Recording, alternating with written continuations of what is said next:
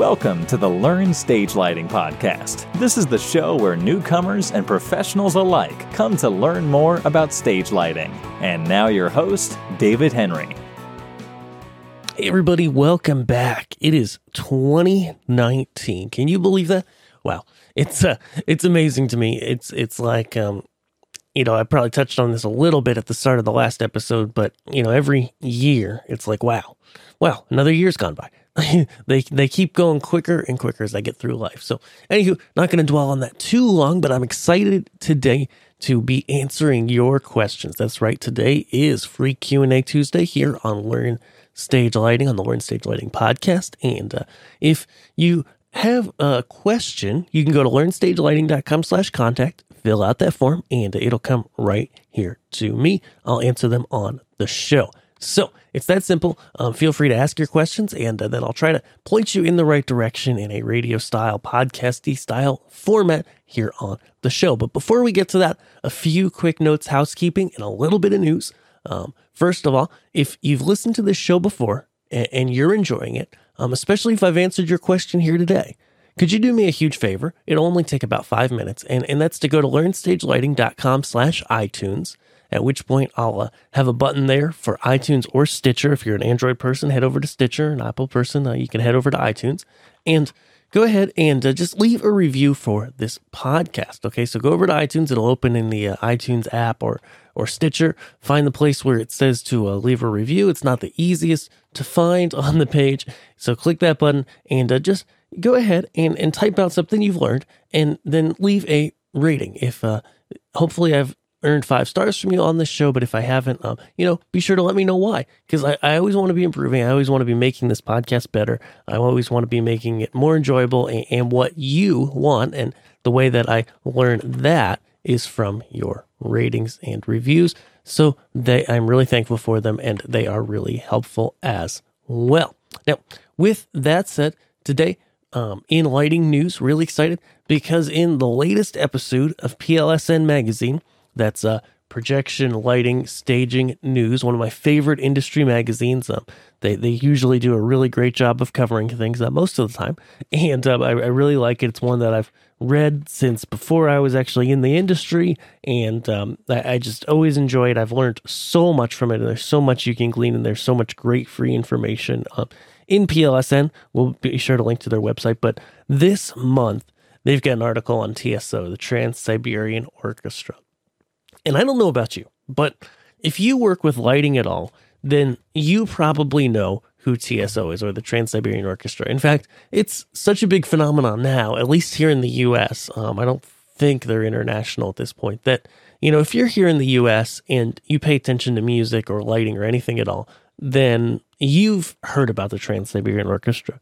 And this is a show that happens every year over Christmas. They actually run two shows, a, a, a West and an East Coast one, I believe. And it's an amazing rock and roll classical music um, narrative that they bring to arenas all around the country. And it always features the latest and greatest in, in effects and lighting and pyrotechnics and automated trusses and all that good stuff. And it's absolutely amazing. Um, if you ever get a chance to see it, I did. Um, gosh, it was a few years ago when I got to see it in person, but also you can look and see some poorly taken cell phone clips on YouTube and some good, um, well taken clips on YouTube. But getting off that, uh, that little um, aside there, TSO is an absolutely amazing show. And they do a profile on it this month here in PLSN, and I invite you to check it out because this is a show that you know has has really built up over time. I mean, it started as a small thing out of Philadelphia, um, you know, over at least 19 years ago, from what I'm reading in this article, maybe older, longer, and it's turned into an absolute you know mega show. I mean, it is you know one of the biggest tours of the year. I think every venue sells out, and it looks absolutely amazing and it's a great show. And so I, I, highly suggest you go just, you know, flip through the article. Um, I, am going to have the link on the post here, or if you get the magazine, check it out in the magazine. It looks even better in print. Look at the pictures and, and read what they have to say because there's some really good stuff in there. Like, uh, you know, they're, they're talking about a lot the fact that, you know, now they have a limited budget pretty much to do whatever they want. But back in the early days, you know, they, they really held on to figuring out how to make the most show for the least money. Um, does that sound familiar? It probably does. If you work with lighting, I know that happens in a lot of situations. And uh, then it talks about, you know, bringing in video, bringing in new technologies, and um, how they make a production this size work well. So I think if you work with lighting at all, this is going to be intriguing to you. I mean, who doesn't love learning about a great show like this? And I just think like there's this great magenta picture um, about halfway through the article that it, it's just amazing to me how a show like this, and I know how to do this stuff. I mean, I teach stuff, right? Um, I know how to do this stuff, but they they build their rig in such a way, like like I like to teach here, that they design it that they can have, you know, really edgy rock and roll modern looks. They can have really classic, really theatrical looks going on and everything in between. And so I definitely recommend checking that out. Um, I know I've said enough about that, but there's there's just so much good stuff in that article. And um, I wish it was longer, but it's not. But regardless, look at the you know check out the article, look at the pictures, and uh, be sure to check out uh, some videos or check them out live if they're coming near you uh, next year because TSO is awesome. All right, now let's get to your questions. So today I've got a pretty full inbox of questions. And so what I think I'm going to do is um, I've had a cold this week, and so I'm hoping hoping my voice holds in here. But regardless, I know some more some more um, questions are going to come in as we get into this. So with that said, I'm going to do today's Q&A and then next week we're also going to do a Q&A, all right? And so that'll be the plan here. And then we'll get back to our regular scheduled up with some exciting stuff for this year, 2019. So, with that said, um, if my voice gives out, it starts to give out at any point, I'm just going to stop. We'll finish the rest of the questions next week as well as whatever else comes in. But I'm excited to answer what you guys have today. So, David writes in and uh, asks the question Hi, David. Thank you so much for your help so far um, regarding D-Pro. Further to the subject, I have access to an old Enttec Mark 1 DMX Pro converter. Will this convert from my PC to DMX or do I need to buy the Mark II? All right, David. Um, I'm actually going to take a quick pause and look this up because this is this is more of a question that um you should probably ask Enttec. But since I'm here, I might as well look it up quick and see if there's any info on it. All right, David. So I just took a peek in the D-Pro manual, and yes, thankfully, as expected, um, I pretty much expected this. The uh, Pro on can can transmit DMX a variety of ways. So, uh, for your information, it can use the Enttec DMX USB Pro, the RDM USB Pro, the DMXIS hardware, which is basically a DMX USB Pro, and the Enttec DMX USB Pro Mark II. So, with that, um, you can totally do that um, with the old Mark One converter. Looks like it should work just fine according to the manual. But of course, if you have any question before buying, um, because I know a lot of times software like D-Pro isn't returnable, then I would just go ahead and call Enttec support or send them an email. You can find their info at enttec.com. Um, I'll make sure that I go ahead and find. If you go to enttec.com, let's just walk you through this real quick. Yeah, they have a, a tab at the top that says support and then from there, you can email them. And um, I believe you can call them. You can call them as well. There's a phone number at the bottom of the screen. So you can get that info from them. Their support is generally very helpful. And so that should be able to help you. Awesome. Now, with that said, uh, next person, Robert said, um, we're currently figuring out our path forward for the band I'm in. So, question is how to combine an LED screen or multiple screens and other lights controlled by DMXIS. Say we have an LED type screen behind our drummer, and uh, how do we sync this up together? All right, Robert. Well, the good thing that uh, is the timing that you asked this question in, because the um, the author of DMXIS, the guy who writes the program DMXIS, has launched his own new program. Um, and it's not, it's called ShowBuddy Active, which is a little bit of a confusing name. And it's not from Enttec, but it is DMXIS. Does that make sense? Okay. Glad we're not confused anymore. And what this program can do, see, the problem actually, let me just step back a second. So the problem is, I've gotten this question a lot over the years and over time. And the simple answer to this is to be able to play video um, from and have DMXIS trigger it as well as lights at the same time is actually very complicated. And there's not a lot of tools out of the box that are simple to use and not, you know, thousands of dollars that can get this done.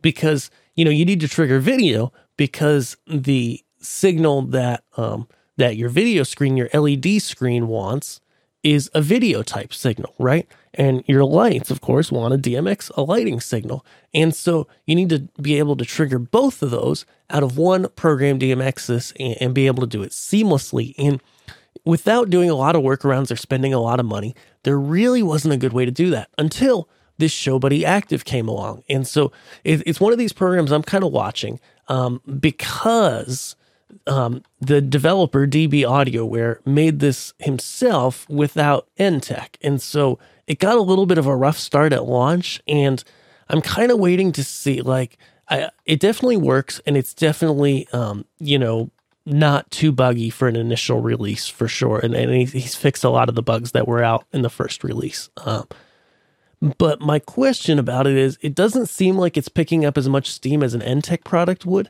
because it doesn't have Enttec's marketing behind it.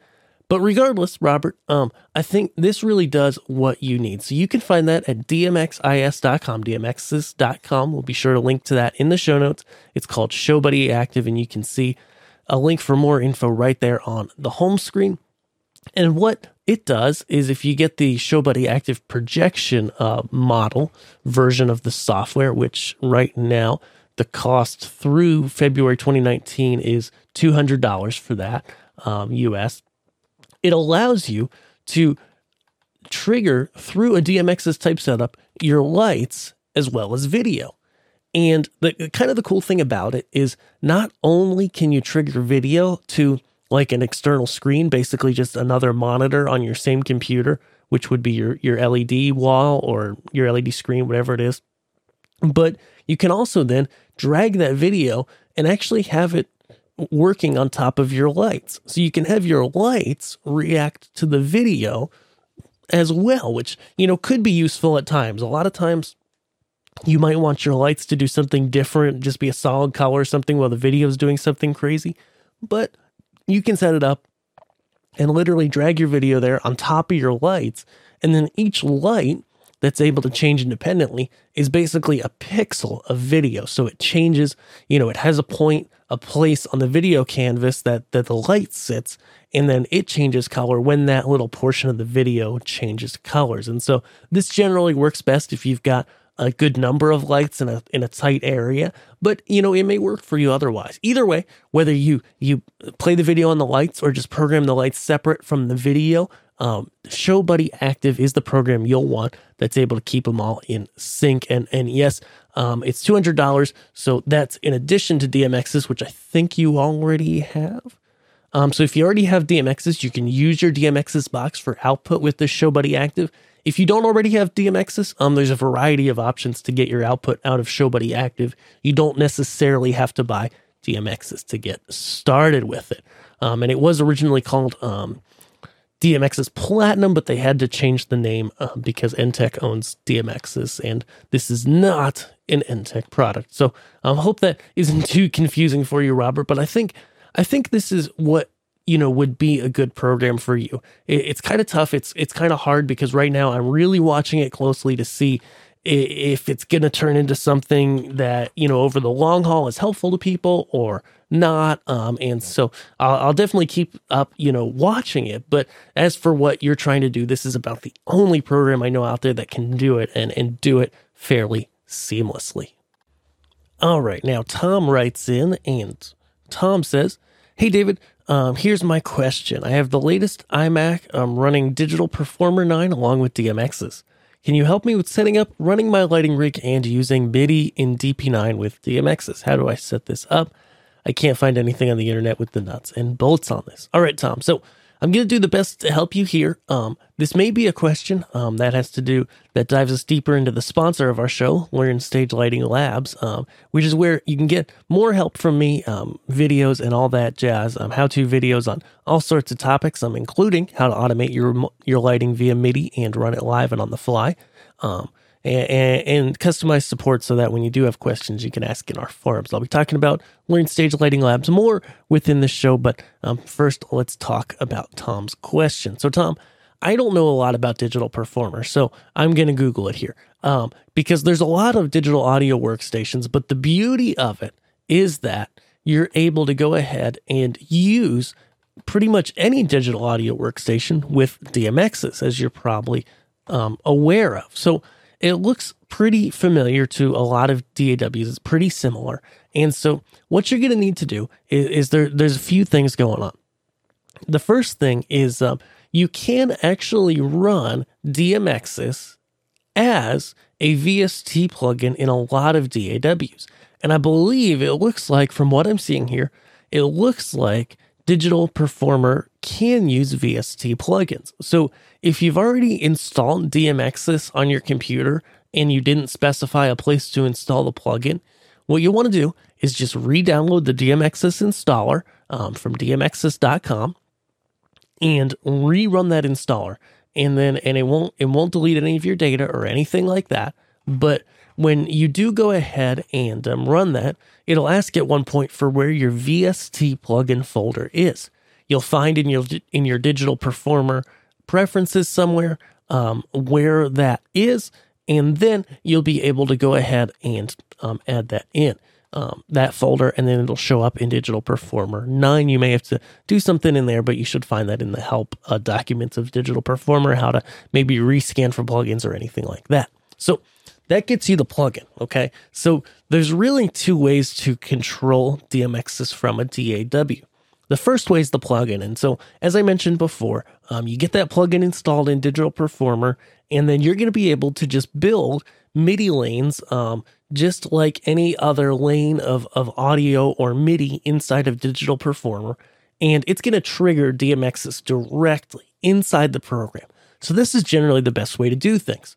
The other way you can set things up is via MIDI notes, where you can look inside the DMXIS manual and you'll see on channels 15 and 16, you can trigger the DMXIS banks and presets that you've pre recorded. So you can make a bank for each song or for different types of looks and different presets for um, each song or different types of looks. And then you can literally trigger those via MIDI.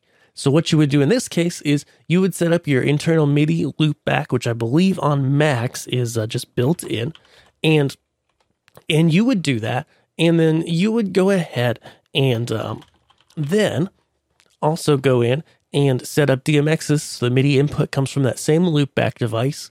Then you would simply just go ahead trigger Bank 15 Note 1, for example, would be the first bank in DMXIS, and then Bank 16 Note 1 would trigger the first preset. Note 2 would trigger the second, Note 3 the third, etc., etc.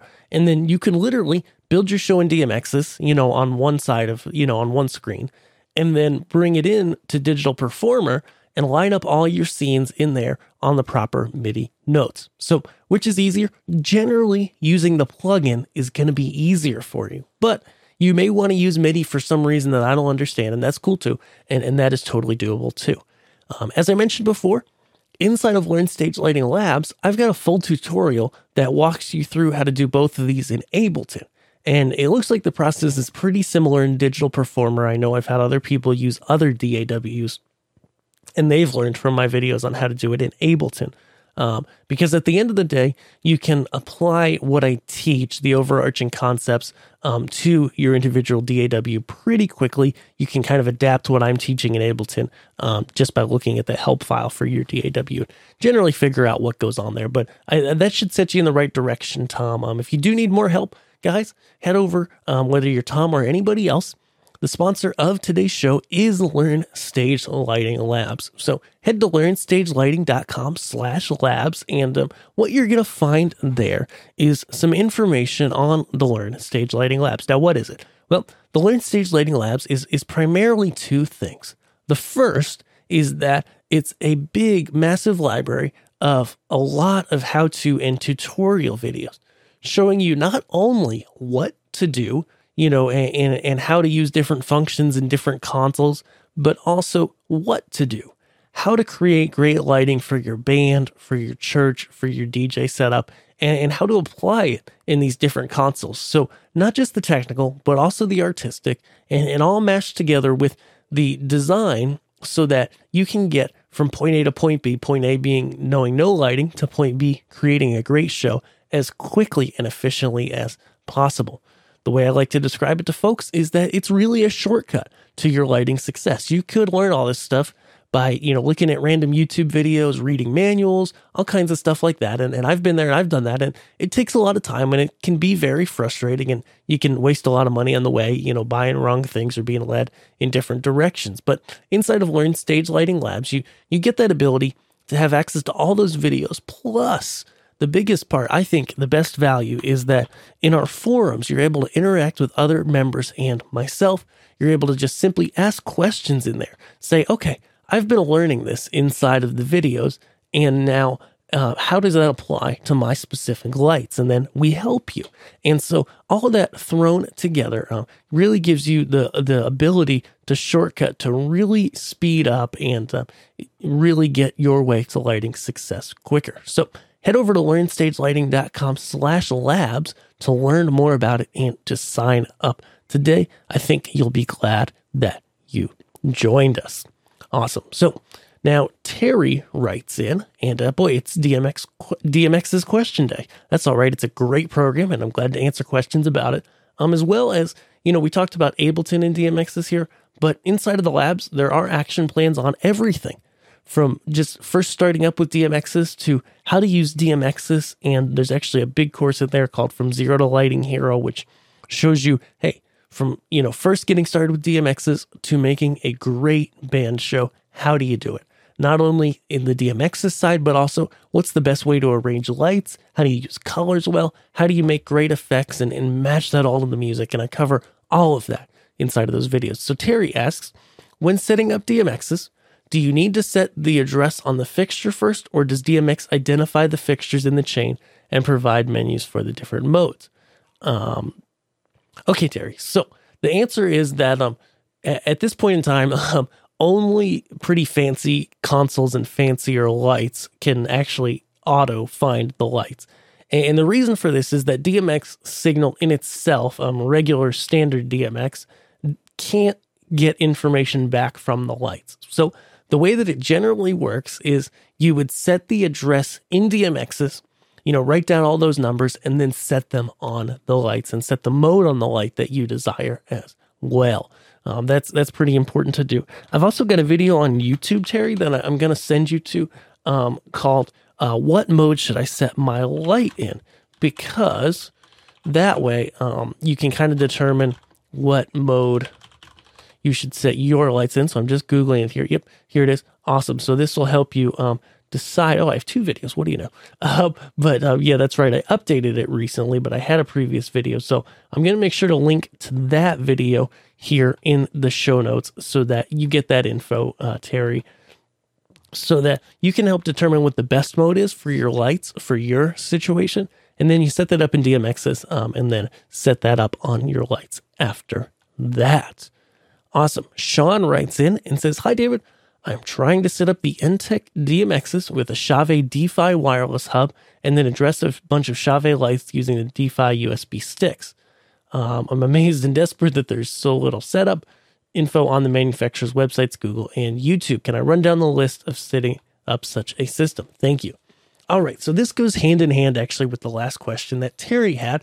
We just have wireless thrown into the mix. So, like we talked about with Terry, the first thing to do is patch the lights in DMXIS. Assign them to different faders wherever you want your lights to line up. Um, when you're in DMXIS, I don't always mind skipping a few channels if it means making your lights line up of visually on the faders on the screen so that the different colors line up with each other on the, the two rows of faders. Um, but regardless, you know, that's that's step one. Then you've got the wireless factor.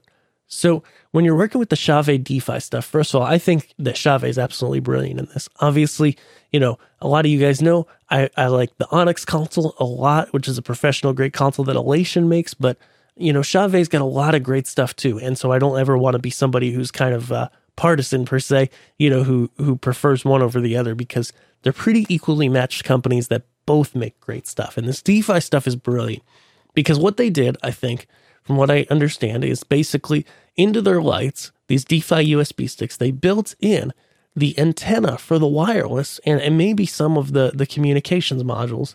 And so that in order to get the light to work with wireless, you just buy these inexpensive little USB sticks that have a couple switches on them and you plug that in, and then you've got full wireless control really inexpensively. So they put about half of the wireless receiver built into the fixture, whether you want it or not, it's there.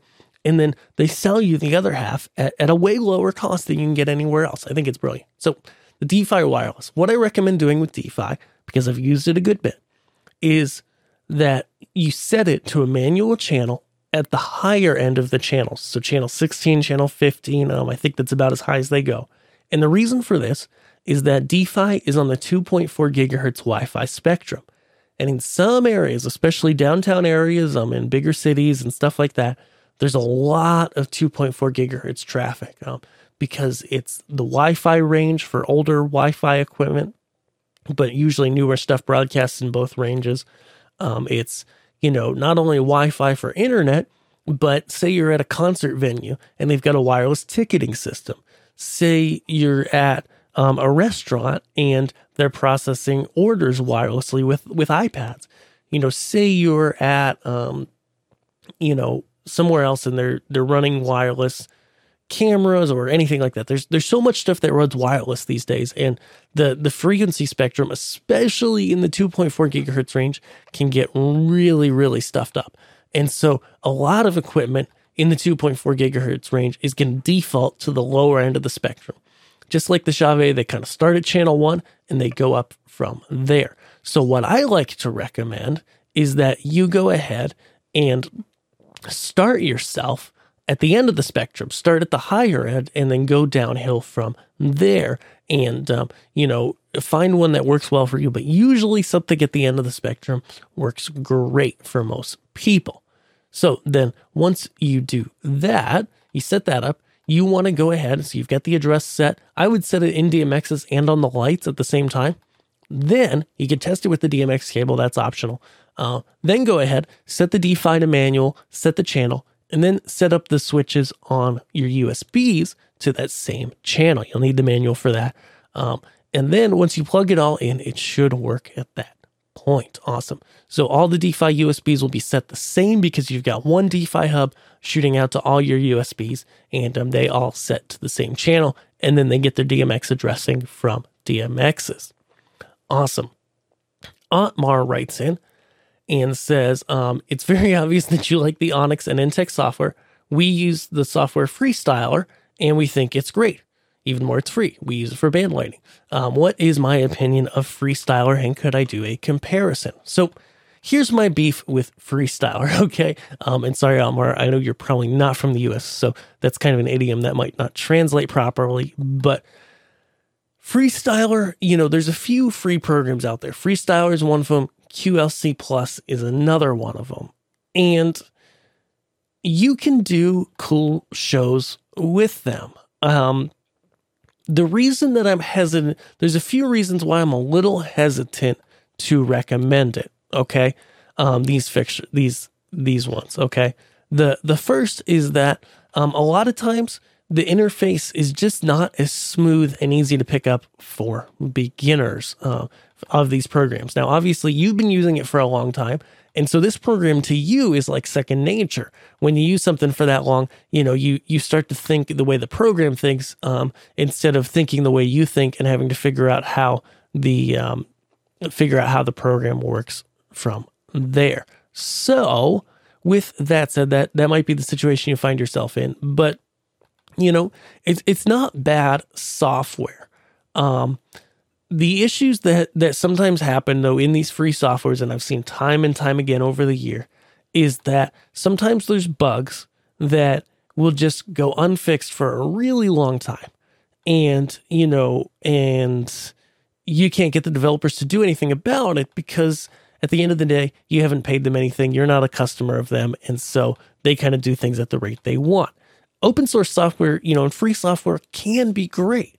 It's just that, you know, programs like these, like uh, Freestyler and QLC Plus, well they, they do, you know, for some people work great, other people, you know, just bang their head against the wall and can't figure it out and have trouble with it. And, you know, sometimes people find bugs, like I said, and then they can't, um, they can't get that working. Plus, the other thing that I've seen happen more often with free software than paid is that because they don't, you know, make any money with it and it's purely a like pure passion project, sometimes that means that um, different programs will just kind of disappear off the face of the earth and stop getting developed all of a sudden.